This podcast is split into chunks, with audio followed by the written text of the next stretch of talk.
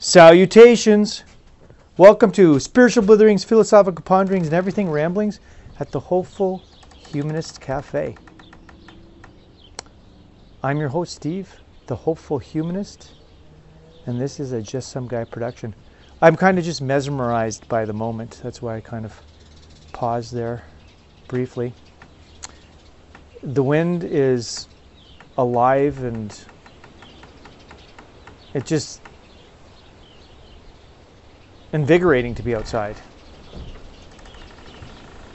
It's beautiful autumn afternoon, all the beautiful fall colors. You can hear my door here creaking, sounds of life. I like it. I'm in the shed. And it just feels like a really electric moment.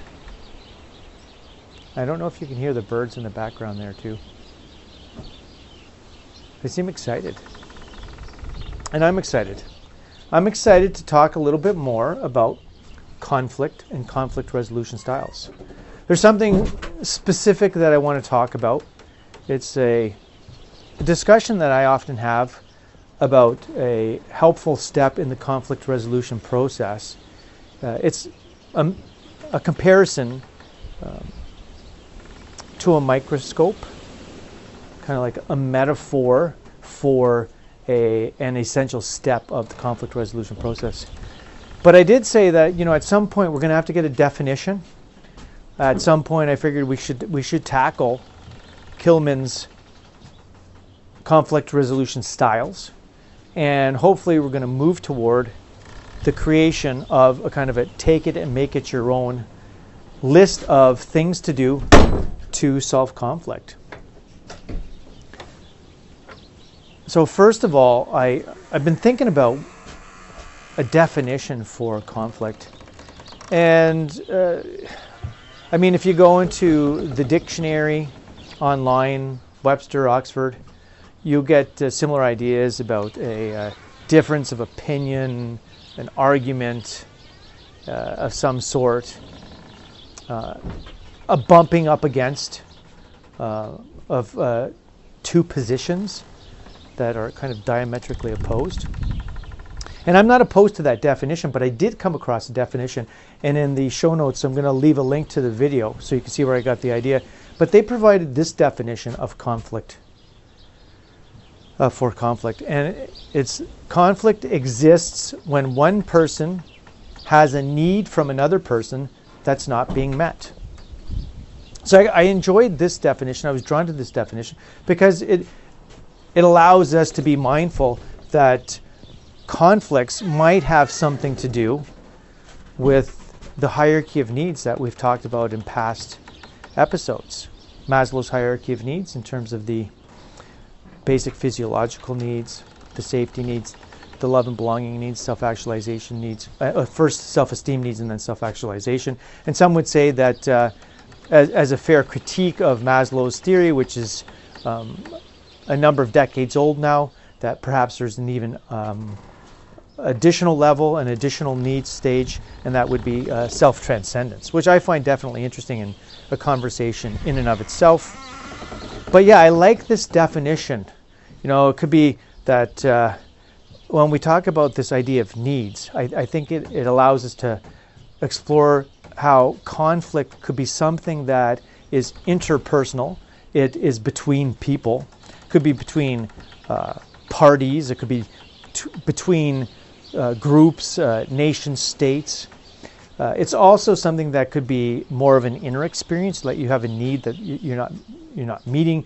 You have a need for, let's say, um, a, a future financial security, which would mean that you need to get a job, but yet you're you're not feeling motivated, and so you have a conflict, and it's an inner conflict. Like, how can I get myself out of bed so I can show up for my online Zoom courses during this uh, COVID 19 pandemic situation uh, so I can secure a financial future for myself so that I can have the qualifications that I need that I can get a job.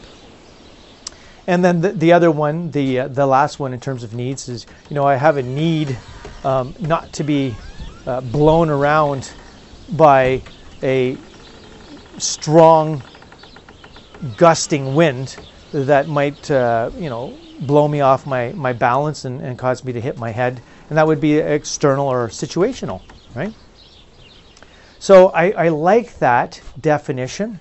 I think it, it's, it's pretty broad. Uh, and, I, and I like the idea that it's broad because uh, it allows us to kind of realize that some of these, the, the, the things that we would list, the steps that we would take to resolve conflict, might apply to the fact that we just can't get out of bed in the morning um, to attend a class to get our education. And that is a conflict. Uh, in terms of the, the external circumstantial reality of COVID 19 and the fact that inwardly uh, we have this intrapersonal uh, situation where we're not feeling motivated, but yet we have a need um, for safety, you know, uh, security of financial, uh, a, a secure financial situation. So yeah, uh, this definition, I'm, I'm going forward. I feel like it's it's one that I'm, I'm going to keep coming back to. I invite you to do your own uh, research, your own explorations to see what uh, definition that you're open uh, to, one that speaks to you. So we have this idea of uh, conflict, what it is, and if we go to Thomas Kilmann's. um, theory of conflict resolution styles, we have uh, the idea that um, there are these five different styles. And each of these styles have different degrees of assertiveness associated with them and different degrees of cooperativeness connected to them.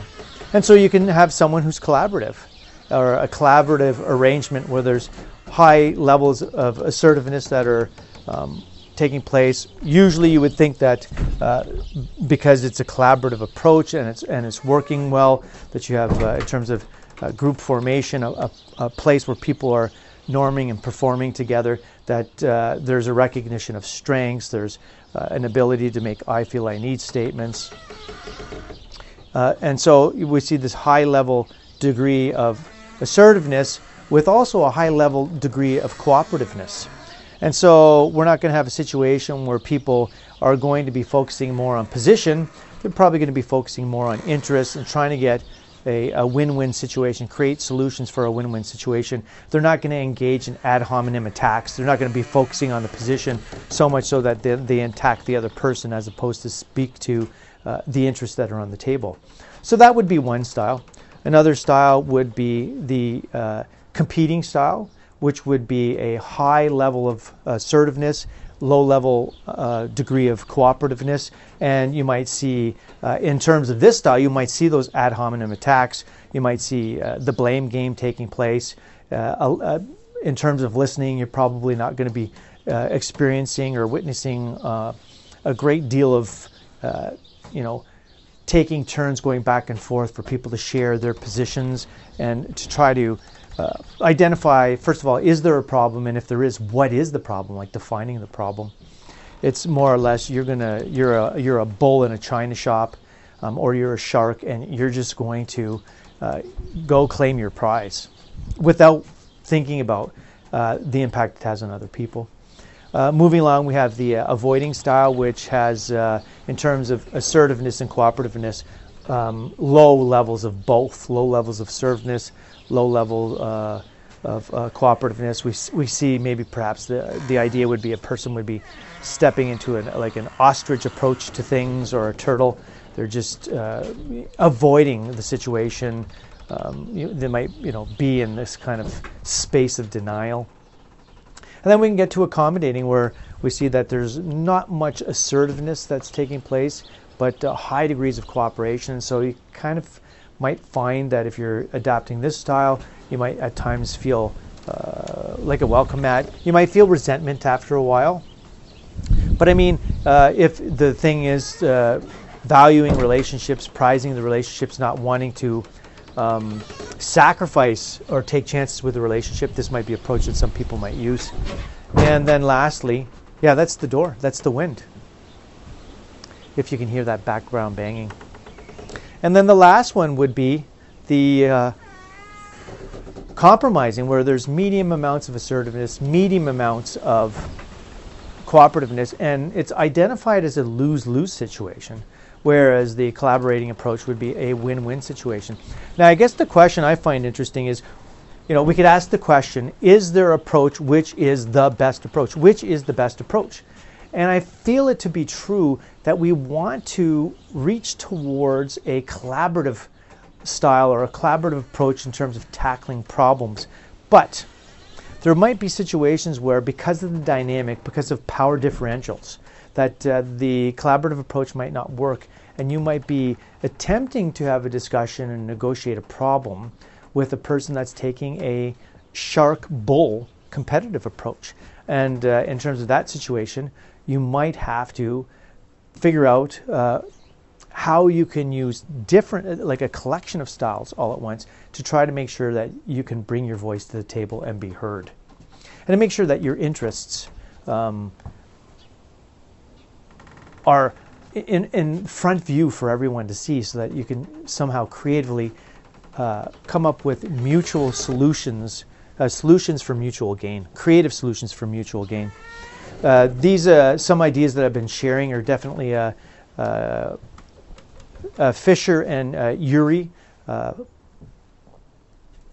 approaches for negotiating, and that is these ideas are contained in the book called Getting to Yes.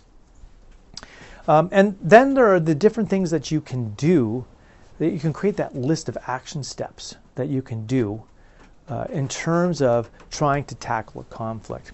And I think I'm going to wait for that to talk about um, uh, explit, you know, a little bit more um, directly in a, in a different uh, episode in the future.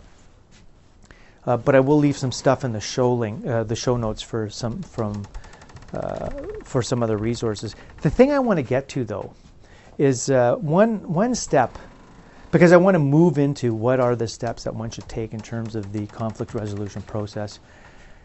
And one of the, the, the most important steps I think would be that at some point, you know, you have to recognize that conflict is an emotional process. And so we'd have to gauge, engage in some mindful activities so that we can become aware of what we're feeling, uh, you know, pro, you know, identify the feelings and then kind of manage those feelings that might be getting in our way of actually having a discussion.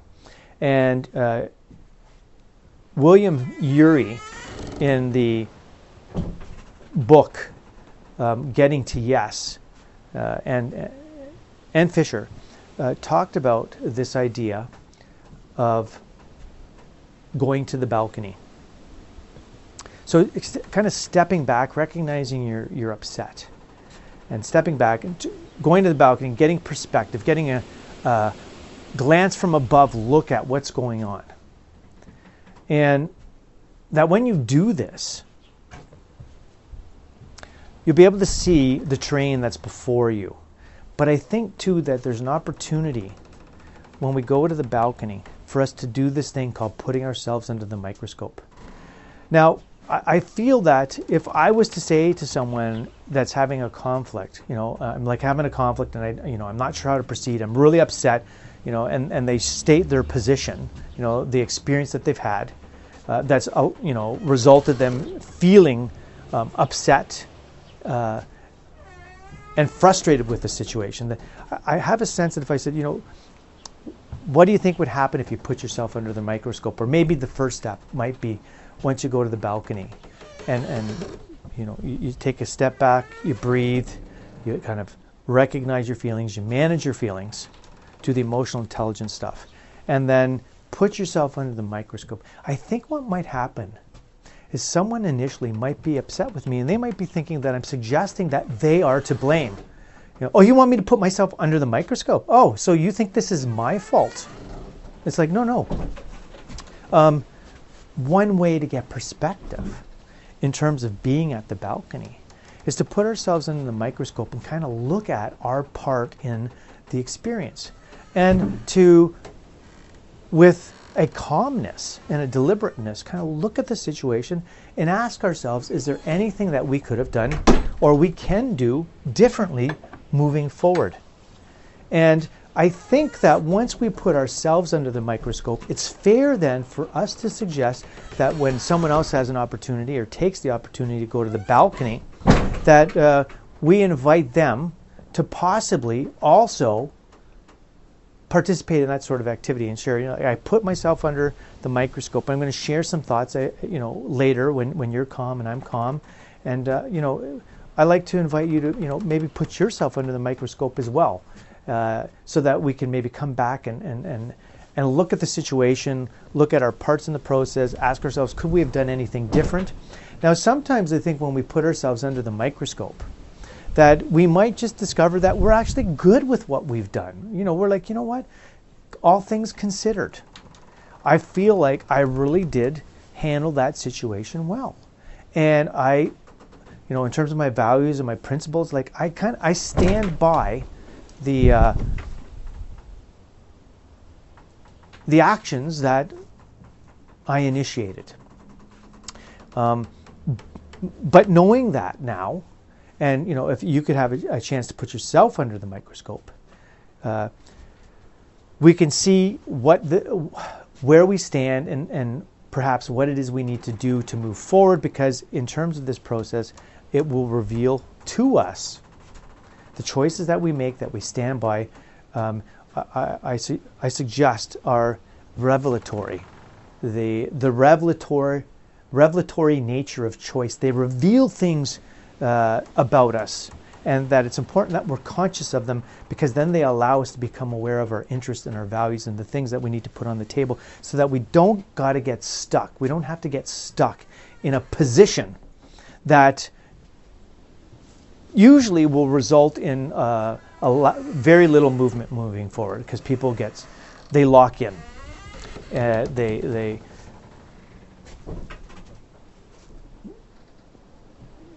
they're unmovable. And and perhaps because of that, we get caught up in some some tunnel vision. And so this is just my one little tip in terms of the conflict resolution process for what I believe would be one of the initial steps in the conflict resolution experience where we recognize that there's a problem or we're experiencing something that we're, we're, def- we're going to be des- describing as problematic, we, we step back, we recognize there could be benefit to calming ourselves down, managing our emotions, going to the balcony, as Ury would say, and putting ourselves under the microscope. And that once we do that, it, it seems like it would be fair, it would be legitimate for us to say to the other person, you know, can you do that hard thing? of putting yourself under the microscope. I think it takes a lot of courage to do that. And you know, what is it that you're discovering when you put yourself under the microscope? So that's just a tip I wanted to share on this wonderful, windy autumn afternoon. Salutations, peace, be well, take care, and share.